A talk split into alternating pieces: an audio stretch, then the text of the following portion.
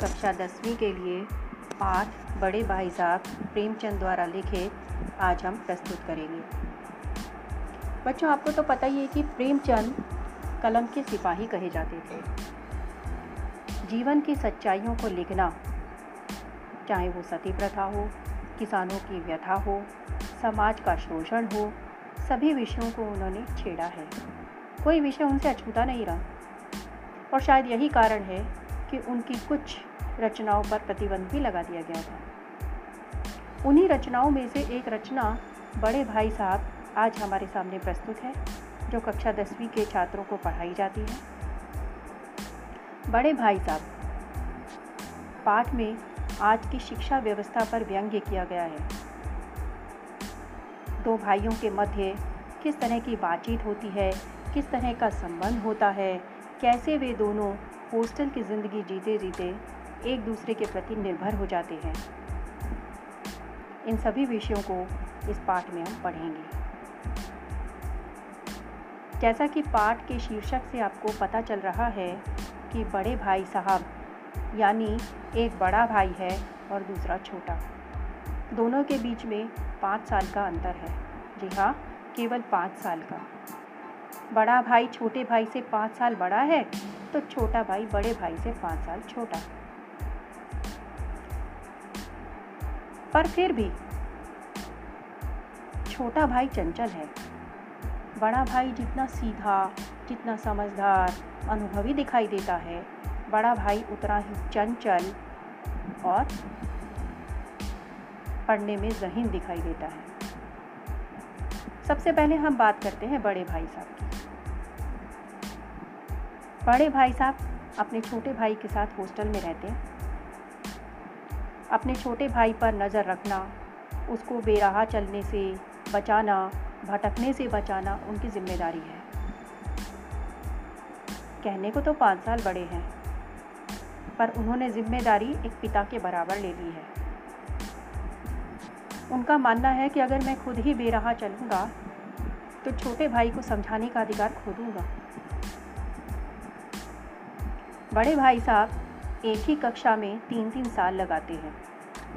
एक ही बार में पास नहीं होते तीन तीन साल लगाते हैं। उनका मानना है कि जब बुनियाद ही पुख्ता ना हो तो भवन कैसे पायदार बनेगा? यानी किसी भी काम को तब तक करो जब तक मजबूती ना आए। अगर किसी भवन का निर्माण करना है तो उसकी नींव मज़बूत होनी चाहिए।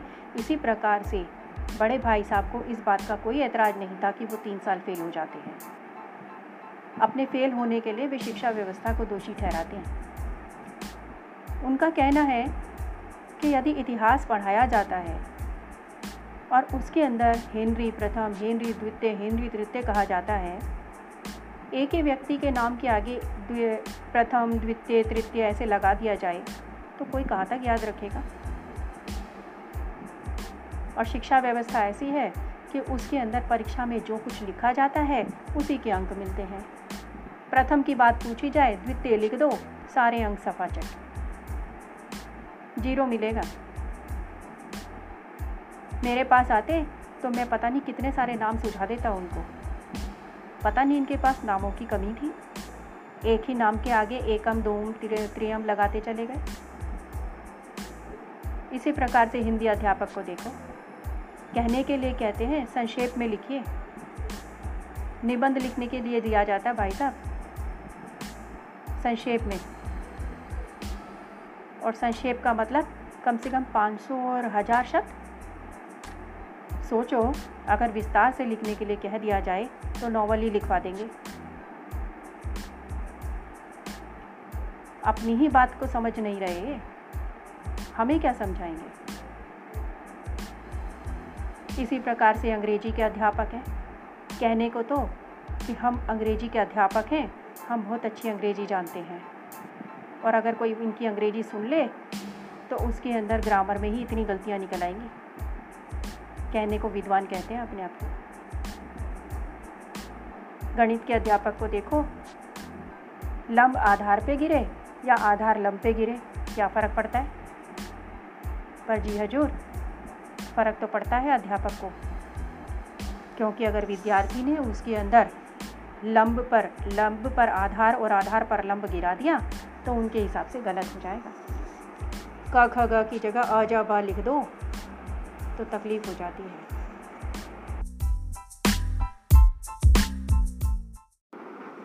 बच्चों, आज हम पाठ पढ़ेंगे स्मृति। नौवीं कक्षा की पुस्तिका संचयन में दूसरा पाठ है स्मृति, जिसमें लेखक ने बच्चों के बचपन को जिया है। ये वो दो छोटे छोटे बच्चे हैं जिनकी यादों को, उनके चुलबुलेपन को, उनके डर को, उनकी मासूमियत को इस पाठ में बड़ी ही सुंदरता से पिरोया गया है।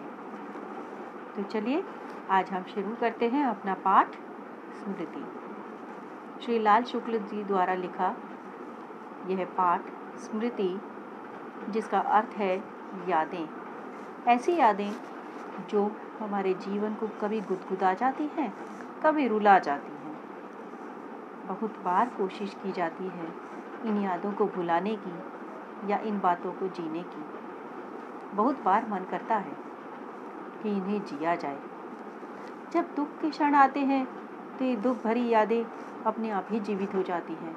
और जब सुख के क्षण आते हैं तो ये सुख भरी यादें अपने आप ही जीवित हो जाती हैं। बच्चों, आज हम पाठ पढ़ेंगे स्मृति। नौवीं कक्षा की पुस्तिका संचयन में दूसरा पाठ है स्मृति, जिसमें लेखक ने बच्चों के बचपन को जिया है। ये वो दो छोटे छोटे बच्चे हैं जिनकी यादों को, उनके चुलबुलेपन को, उनके डर को, उनकी मासूमियत को, इस पाठ में बड़ी ही सुंदरता से पिरोया गया है। तो चलिए, आज हम शुरू करते हैं अपना पाठ स्मृति। श्री लाल शुक्ल जी द्वारा लिखा यह पाठ स्मृति, जिसका अर्थ है यादें। ऐसी यादें जो हमारे जीवन को कभी गुदगुदा जाती हैं कभी रुला जाती हैं। बहुत बार कोशिश की जाती है इन यादों को भुलाने की या इन बातों को जीने की। बहुत बार मन करता है कि इन्हें जिया जाए। जब दुख के क्षण आते हैं तो ये दुख भरी यादें अपने आप ही जीवित हो जाती हैं। और जब सुख के क्षण आते हैं तो ये सुख भरी यादें अपने आप ही जीवित हो जाती हैं। पाठ स्मृति में दो बच्चे हैं। एक पाँच साल का, दूसरा आठ साल का। दोनों में अंतर बेशक तीन साल का है, पर दोनों में आपस में संबंध बड़े अच्छे हैं। इन दोनों का एक भाई भी है। भाई क्या पिता कह सकते हैं? पिता समान है। यानी बड़े भाई और इन दोनों भाइयों के बीच में उम्र का अंतर बहुत अधिक है। दोनों छोटे भाइयों के नाम रख लेते हम अपने। एक छोटू है, एक मिंटू है। छोटू बड़ा है, मिंटू छोटा है। इन दोनों के बीच में बहुत अच्छे संबंध हैं। एक दूसरे के साथ अपने मन की सारी बातें बांट लेना इन्हें बहुत अच्छा लगता है। स्कूल से आते हुए कभी सीधे घर ना आना इनकी फितरत है। छोटे बच्चों में खासियत होती है ना, कि किसी तरह से भी शरारतें करते आना और एक दूसरे चीज़ों को छेड़ते हुए आना, पंछी मिल जाए तो उनको पत्थर मारना, कोई डब्बा मिल जाए तो उसे ठोकर मारना, इसी तरह से ये बच्चे भी भोले थे। स्कूल से निकलते थे तो एक साथ ऐसे लगता था जैसे वानरों की टोली आ गई हो। एक के पीछे एक चलते थे।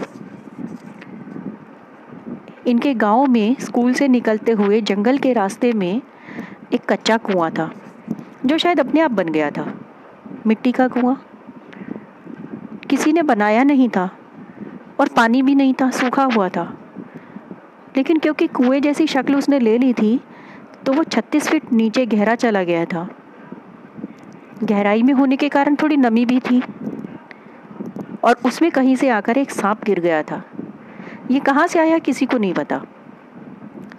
लेकिन कुएँ जैसी जगह में, जहाँ चारों तरफ़ से बंद हो और उसमें अगर कोई आवाज़ दे तो अपनी ही आवाज़, एक प्रतिध्वनि यानी एक गूंज के साथ आपको सुनाई देती है। और आप तो समझ ही सकते होंगे कि छोटे बच्चे बहुत चंचल होते हैं। और ये जो बच्चे इतने चंचल होते हैं ना, उसी का परिणाम होता है कि इनकी जो हँसी होती है उसमें खिलखिलाहट अलग ही तरह की होती है। ऐसी खिलखिलाहट जो मन को गुदगुदा दे। मन को हंसा दे, सारे गम भुला दे। यहाँ भी ये दोनों बच्चे जब स्कूल से टोली के साथ निकलते थे तो उन्होंने देखा कि सभी बच्चे इस कुएँ के अंदर एक ढेला फेंकते हैं। ढेला यानी मिट्टी का मिट्टी का जैसे पत्थर जैसे होता है गोला। और उसको जैसे ही फेंका जाता है, वो टूट जाता है, क्योंकि मिट्टी का बना ना, पत्थर नहीं है उसमें। तो एक मिट्टी का ढेला उठा के कुएँ में फेंकते थे और ढेला जो है, वो सांप को लगता होगा। और इसलिए सांप की आवाज़ उसमें से आती थी। सांप फुफकारता था और फुफकार की आवाज़ पूरे कुएँ के अंदर गूंज जाती थी। उसके इस गुंजान गुंजानवान को सुनने के लिए ही ये बच्चे बार बार उसके अंदर ढेला फेंकते थे। और बच्चों का तो आपको पता है ना देखा देखी करते हैं, एक दूसरे की देख कर चलते हैं। तो यहाँ पर भी एक बच्चे ने ढेला फेंका। सांप की आवाज़ आई, उसकी फुसकार सुनी। उसकी फुसकार की जो गूंज थी वो इतनी भयानक थी कि उससे डर, डरना तो था ही, लेकिन उसके साथ खिल खिल खिल खिल करते थे। और जब एक हंसता था तो उसकी खिलखिलाहट में कई हज़ारों खिलखिलाहटें मिक्स हो जाती थी, मिल जाती थी सारी। इन बच्चों को भी इसमें मज़ा आता था। और वहीं पास में एक झरबेरी थी। झरबेरी बोलते हैं, जहाँ पर कांटेदार झाड़ियाँ होती हैं और उसके अंदर बेर लगे हों। तो यहाँ भी लाल रंग के छोटे छोटे बेर, आहा, कितना अच्छा लग रहा है ना सोच के। मेरे को बचपन जीने को मिल रहा है। जब मैं छोटी थी ना, तब हम लोग भी ऐसे ही बेर खोल खोल के वहाँ से उठा के खाया करते थे। तो यहाँ भी ये छोटे बच्चे झरबेरी में घुसे हुए हैं, बेर तोड़ रहे हैं और अचानक और अचानक इनके पास एक व्यक्ति आता है। घर से आया है शायद। नौकर है। छोटू मिंटू, जल्दी से घर चलो। बड़े भाई साहब ने बुलाया है। क्यों? क्यों? हमने क्या किया? क्यों बुलाया हमें? मारेंगे? वो क्या उनको पता चल गया है कि हम झरबेरी में हैं? भैया जल्दी चलो।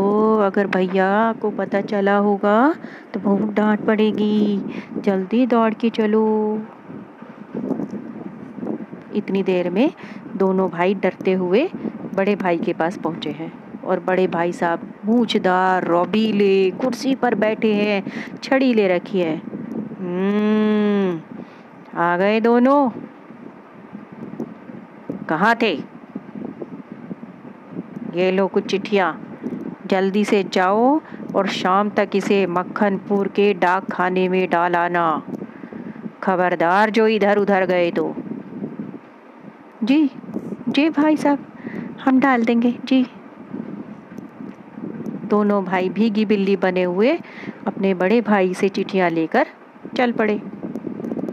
जैसे ही चलने को हुए, माँ को उन पर प्यार आया। ठंड बहुत थी। इतनी ठंड थी कि हड्डियाँ के हड्डियाँ गली जा रही थी और चुभ रही थी ठंड। ऊपर से हल्की सी बारिश हो गई और ये बारिश हो जाने के कारण ये ठंड ऐसे चुभ रही थी कि बस पूछो मत। माँ ने उन दोनों बच्चों को एक एक धोती दी सिर पर बांधने के लिए। कानों को ढक लिया जाए जिससे ऐसी एक एक धोती दे दी ताकि वो कानों पर कनपट्टी पर बाँध लें। एक एक धोती दोनों ने पहन रखी थी, क्योंकि धोती का चलन था ना, उस समय निक्कर पजामा नहीं चलता था, धोती का चलन था तो दोनों ने एक एक धोती बाँध रखी थी। माँ ने कुछ भुने हुए चने उन्हें एक धोती में बाँध कर दे दिए और छोटू की कमर में बाँध दी। साथ में छोटू और मिंटू ने एक बबूल का डंडा भी ले लिया। बबूल यानी कांटेदार एक वृक्ष होता है जो दांतों के लिए बहुत अच्छा होता है, उसकी अगर छाल को चबा लिया जाए तो आपके दांतों में कभी कीड़ा नहीं लगता है। तो उनके पास एक डंडा है। उस डंडे को लेकर दोनों चल दिए। आपको पता ही होगा, छोटे बच्चे चंचल होने के साथ साथ शरारती भी होते हैं। और ऐसे में उनके हाथ में अगर डंडा जैसी कोई चीज़ आ जाए तो अपने आप को सबसे ज़्यादा ताकतवर समझते हैं। उन्हें ऐसे लग रहा था कि अब हमारे हाथ में तो ऐसा है कि कोई भी आ जाए, हम किसी का भी मुकाबला कर सकते हैं। वो डंडा उन्हें रामबाण जैसा लग रहा था। डंडे को इधर उधर घुमाते हुए, नचाते हुए दोनों जंगल में चले जा रहे थे।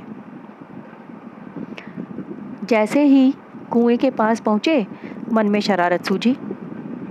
सोचा कि एक बार ढेला फेंक कर देख लिया जाए, सांप फुसकारता या नहीं। सांप की फुसकार सुन के मज़े लेके फिर चलेंगे। दोनों भाइयों ने हाँ में गर्दन हिला दी, दोनों की सहमति हो गई और दोनों तुरंत ढेला फेंकने लगे।